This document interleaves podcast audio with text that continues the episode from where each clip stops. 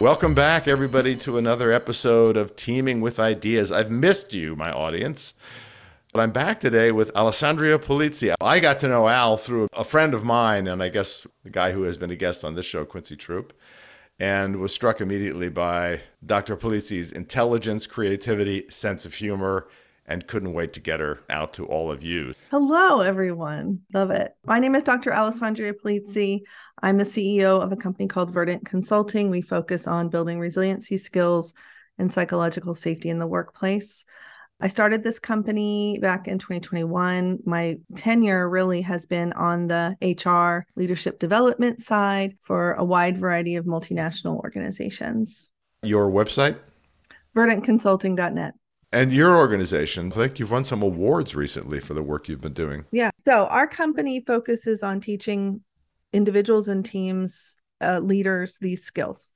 We do it through multi session training mm-hmm. that has an app that's an accompaniment, as well as that has micro learning and mindfulness exercises in it that are actionable and no longer than 90 seconds. and we do that through affiliates around the globe. So we have 60 plus affiliates across every industry and almost every time zone at this point who can support and deliver that training. What sort of awards does somebody like you and your company get? We're pretty unique in that we are focused on proactively building skills as opposed to reacting when we're in times of crisis. Okay. And so we've been recognized within the industry for that. So we're top 20 workplace wellness provider among companies like WebMD, Virgin mm-hmm. Pulse, some bigger names. We are also being recognized as a top 10 change management provider. So, if you think about how people absorb change, navigate change, having these skills is advantageous in that regard. And then we are also being recognized as the top professional stress reduction provider based on the fact that we teach people these skills on a way to prevent burnout. So, this is a podcast that's about collaboration. Your field is related but different. And when I think of you, what I think of is stress. Maybe. I hope that's not because I stress you out. In, in all the best ways. okay. What you do is in the field of mental health. And I'll never forget our first conversation where you said, Who's paying attention to all the incredible amounts of stress out there? A lot of people are paying attention and writing about it but who's doing something about it? Yes, exactly. Because you were senior HR person and you've only been at this now yeah. a couple of years? Early 2021, I realized I was in burnout, not because I realized it, but because I was informed by my family and I started to look for help and I wasn't able to find anything that I felt would be useful. It was all opinion based or somebody read a book somewhere or some random person overcame burnout and now they were going to spread the good news. And a lot of people refer me to a yoga retreat center, which I was like, I'm not looking for a spiritual awakening. I'm just looking to like feel better and not spend every night crying in the bathtub. So I decided uh, one, I needed to take time off to recover, but part of my recovery was researching this. And I started logging in through my daughter's college and reading scholarly articles and peer reviewed studies on stress at work, burnout recovery, burnout causes. And then that just took me down this rabbit hole. Very quickly, though, what I saw, Carlos, was consistency in the tactics that were known to work that we never talked about in the workplace. So, so there was research. You found some. Ton of it. Tons of it Tons. Any reason why we weren't seeing that research applied in productive ways before? Well, the only thing I can think my hypothesis is one, academia makes things real confusing. Yeah. They don't use Fair everyday point. words. And two, I had to log in as my daughter to access this information. This is not freely made available to the world. And so, you know, she's looking, she's going to graduate this spring. And I actually thought, heck, how am I going to get access to all this great data? Maybe I need to take a class or something so I can have access to it. But it's hidden in this, I call it the miasma of academia, where it's hard to get access to it. It's hard to translate it into actionable or real everyday words that we can understand. And so th- that to me was the biggest surprise Let me give you an example of one that really hit home for me. Okay, great. I did this on my podcast. I talk about this a lot. In 1993, there was an article written called Burnout in HR. That's 30 years ago. Okay. when did we start talking about burnout in HR? uh, maybe recently. So for 30 years, it's been well known, well documented, study after study after study on burnout, compassion fatigue, toxin handling, all these things in HR that we never talk about. So to me, that was a big gap. So my goal is to take the latest information around building resiliency skills, because I believe that is the competency for today's workforce, and to help educate people on what has been scientifically proven to actually work. That consistency point you made a few moments ago. You said you found in all these articles, you found a surprising amount of consistency. Oh, yes. One of them I absolutely hate because I hate meditating and I really did not want mindfulness to be a thing. But gosh darn it, it was a big thing. Son of a gun. I know. Made me so mad. So, what I'm saying is, mindfulness is a great example. We hear it everywhere. Some of us are like over it, uh, myself included. But the studies are just, it's overwhelming the consistency and the data. So I got to be transparent. I'm a big into meditation kind of guy. I'm terrible at it. So mindfulness was one. Yay for my team. yes. But so I had to figure out a way that I could incorporate that pragmatically.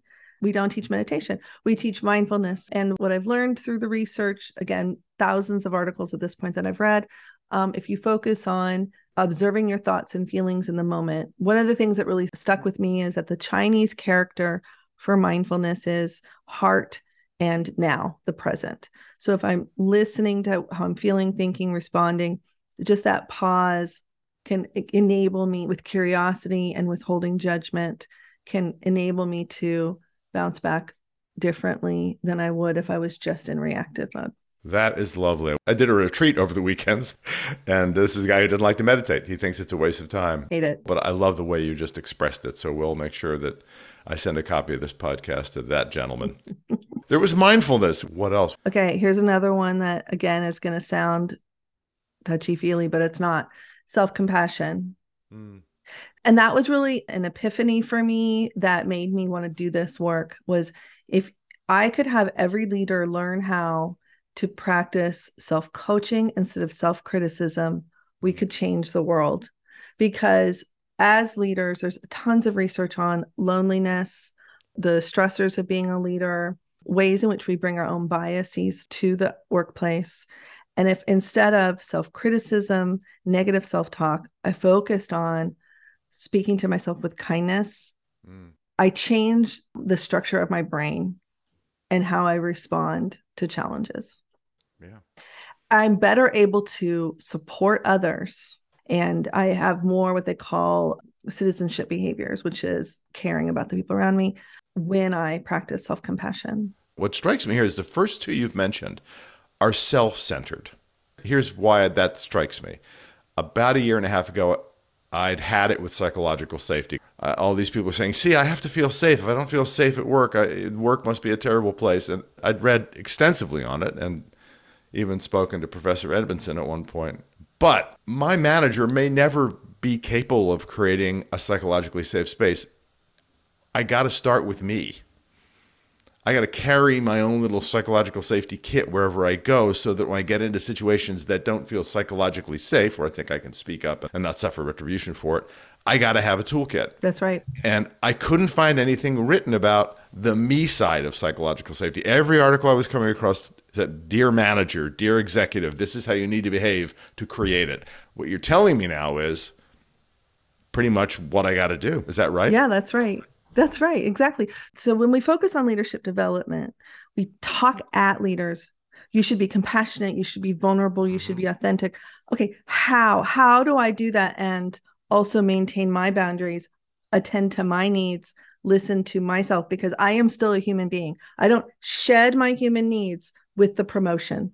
Mm. That's what I focus on a lot. The number one thing I recommend is start with you let me talk about psychological safety because um I was an eye roller with psychological safety until recently. for sure. That's another mamby pamby feel goodery. There's tons of scientific research about what it actually is. The World Health Organization just came out with their mental health at work policy and guidelines. The ISO came out with theirs in 2021. Mm. There are national guidelines and requirements that look at psychological health and safety as the same as physical health and safety because of the data on how it negatively impacts the survival rate of our employees, wow. the cost of healthcare, and the performance of our business.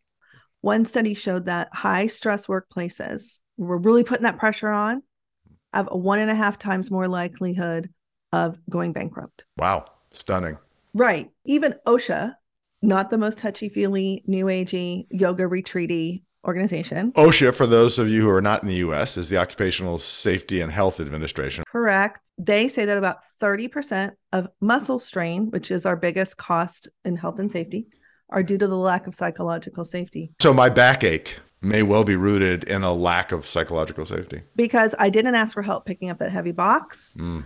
I didn't want to look like a fill in the blank for right. wearing my PPE, personal protective equipment, because my boss isn't wearing mm-hmm, it. It goes on and on and on. So there's tons, tons of mm-hmm. research on the financial impact of having a psychologically unsafe workplace. To me, it felt like a fool's errand trying to get my manager to be better at it. But let's talk about collaboration, though, right? So, how do I collaborate with others? I start with me. Yeah. What am I bringing to the party, right? Amen. And then if everyone is understanding their own biases and what they're projecting on the world, what their stress response is, then we're much better able to operate in a collaborative way. The other thing about psychological safety and collaboration is you have friction about ideas without it being about the person. Yep. Well, I just listened to a TED talk, and this fellow's assertion was that the key to collaboration is non defensiveness because th- that takes the different point of view and turns it into a conflict, right? And it's certainly a valuable contributor. This self awareness, self knowledge, self management is critical to so many things. I just have this picture in my head, Al, of you reading these articles and these nuggets popping out saying, oh, this nugget was in five articles, this nugget was in 10. Are there any other golden nuggets from your research that went across the research? Yes. Um, the third one and I've made this into a cute acronym, which is YMCA. So mindfulness, compassion, and acceptance, and under, understanding yourself is acceptance. And so in some circles, it's called tragic optimism, but basically, it's that's a little scary. I hate that. I hate that term. But how they measure it is through acceptance. But basically, it's like the 12 step program. It's identifying the things you can control, the things right. you can't, and the wisdom to know the difference. And letting go of the things we can't control, which include other people's opinions of us, is a huge differentiator in how we weather through highly traumatic and stressful events. A colleague of mine once said, What you think of me is none of my business. That's RuPaul, actually. Oh, really? Yay, RuPaul. That's the first mention RuPaul's had on my podcast. You just up leveled on the cool factor. totally did. Now I just need to start doing TikToks like, like you. me. Those are so fun. So you've got acceptance. Again, very self centric, very much about who I am and how I think about and talk to myself. Yeah, it's well, it's about recognizing what you can and can't control, right? So right. if I spend a lot of time trying to control the opinions of others, how others see me, decisions other people make, boy, that's exhausting and also really unfruitful. Were there any of these nuggets that were not about me and my relationship with myself? I mean, there's a lot of research on the impact that leaders have. There's a ton of research on what they call psychosocial hazards and risks. So let's talk about that. Let's do. Yes. So the World Health Organization mental health guidelines, as well as the ISO's 45003, they focus a lot on what are called psychosocial hazards and risks. And that's things like organizational design, communication, feedback mechanisms, workload, basically the processes and structures in your organization that would accelerate burnout and or impact the ability for people to be psychologically safe. And that's the foundation. To me, it's two sides of the same coin. If I have a psychologically safe workplace, but people are bringing their baggage and their trauma and whatever else to work, we're going to find ways to muck it up. If I have all the skills in the world to navigate through whatever is happening for me, but I have structures and processes that undermine the ability for that to be successful, then it's also going to be a struggle. So it really is both sides that need to be evaluated and understood. Does that mean, Al, that burnout and stress in the workplace and lack of psychological safety is a global, dare I use the word pandemic? It absolutely is. It's called the second pandemic. Oh, it is. A little bit of trivia the biggest threat to mental health is climate change. I, ju- I just well, got all stressed out when you said that. right? Yeah. So, what we've experienced thus far is only the beginning. Unfortunately, we don't give ourselves enough credit for the number of stressors that we deal with. People say, well, that's outside the workplace. Well, inside the workplace, we still have the same brain, right? We don't get to like swap it out for one that's like all clean and shiny. Yeah. We're bringing the same brain with us. And so that one brings with it all of our past experiences, the stressors outside of work, but then also a lot of the dysfunction that happens inside of work. And so, yes, so the WHO has just released, in concert with the ILO, the International Labor Organization, mm-hmm. published uh, guidelines around creating a psychologically healthy and safe workplace that talks about three things one, preventative measures. So that's the psychosocial hazards and risks we talked about. Mm-hmm. Two, educating managers and individuals. That's what we do. Mm-hmm. And then three, supporting people in crisis. This isn't just about mental illness, it's about supporting the psychological health of the organization so that you can achieve your goals and people can thrive. Uh, that's fascinating. Now, the other thing I wanted to ask you about was a recent CNN poll, which showed a surprising amount of unity. Alignment. A recent poll from KFF that was published on CNN, New York Times, showed that 90% of the US believes that we have a mental health crisis. What's interesting about that as well is again, data nerd. I looked at the data, and one of the things that they asked about was optimism and pessimism about the future, about our country, and about the world mm-hmm. climate. Future, we were feeling aces, like 70% positive. But our country, over 50% we're feeling very pessimistic about our country and over 50% we're feeling pessimistic about the future of our planet and so those two things i think are really hitting hard for those of us in the us you say these things and i feel my heart sink a little bit and it makes me want to ask you okay dr Polizzi please tell me before i leave your office in a state of utter depression and, and rife with anxiety where, where do I start? I'm just an average schmo who answered yes to some of those things about pessimism. What am I going to do? Yeah, you're going. The first thing you're going to do is you're going to identify what you can and can't control. Yeah, and then the other one is, and this was again consistent across, is be really clear about your values and your goals. What's important to you? So yes, this is all information, but what's important to Carlos? Where do you want to be? How? Where are you headed? What is your true north? getting grounded in what's important to you gives you context for the things that you need to focus on and things you can just let go. So if I'm worried about the effect of climate change on the world and in my neighborhood, what I need to do is remember what's important to me, more of a purpose person. What's my raison d'etre? Why am I here? What do I believe is true about me and my life? Can I be honest about that? I feel like I know that stuff. Mm-hmm. I'm still bummed uh, it's still, and you know what? Part of acceptance is that I feel bad about this. Right. And that's a natural response. And it makes sense that I feel the way I feel. Right. Speak to myself with kindness, with practicing self compassion. There we go. And take a breath. So here we go YMCA, mindfulness, compassion, and acceptance. What's the why for? understanding you and your values and your needs. So, yeah, understanding yourself, Oh, what's important to you, got it. practicing mindfulness, checking in on yourself, self compassion, speaking to yourself with kindness, Right. and also acceptance of the things you can and can't control. Those individuals who want to blame, who find their power, in fact, pointing the finger at those who are making these bad things happen, whether it's my boss at the office or it's the big oil company. When I get into a collaborative relationship that isn't healthy, I tend to want to point the finger at the other person and say, if only she would do this, it would all be better. What thoughts do you have for getting someone who's stuck in that place of blame out of it?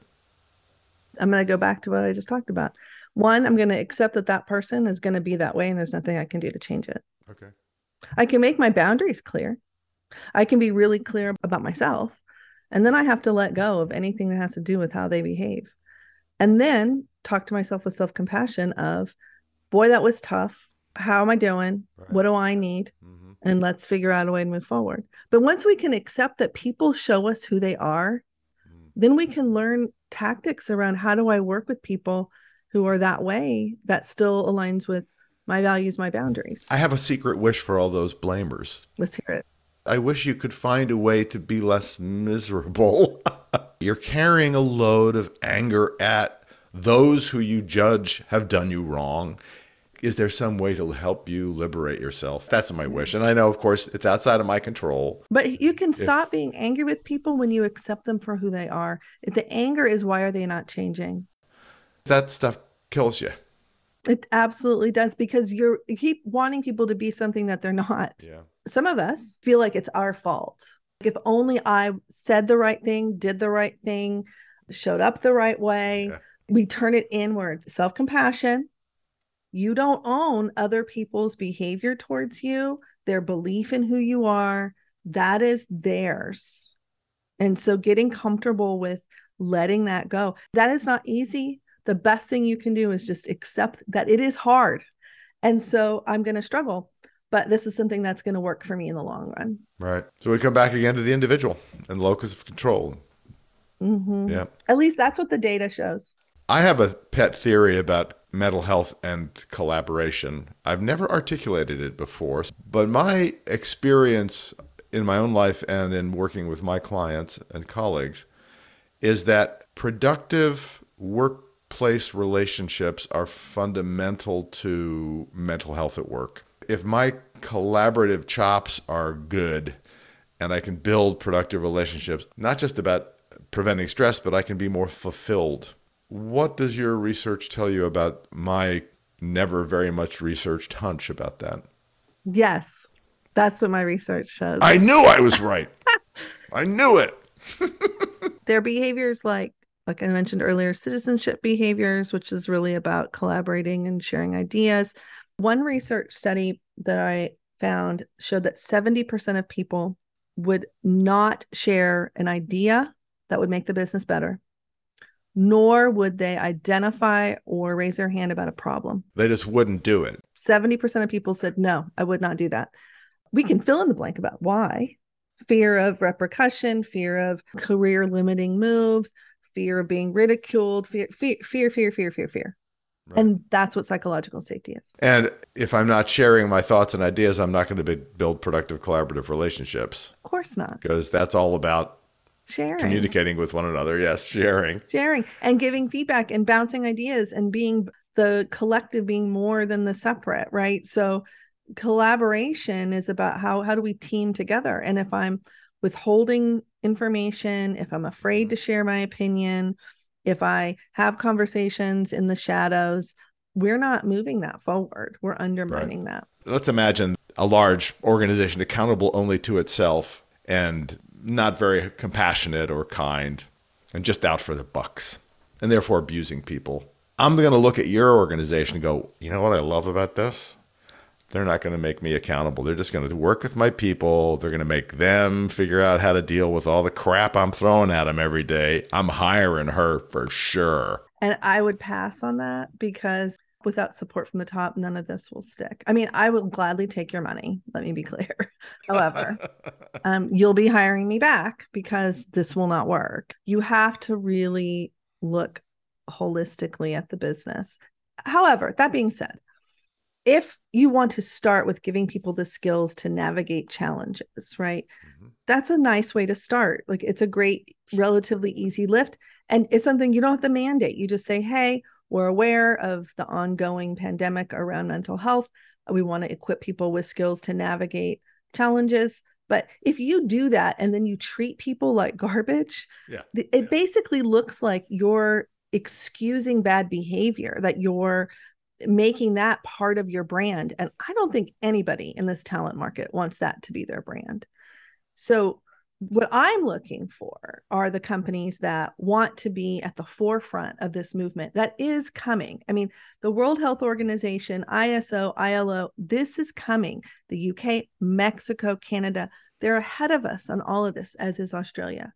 Do you want to be on the back end of it or the front end of it? I look for organizations that want to be at the forefront of differentiating themselves an employer of choice, which is why in 2023, we are looking to start certifying organizations as being psychologically safe based on these guidelines so that they can demonstrate to both their current and future employees that they're committed to creating a healthy and productive workplace.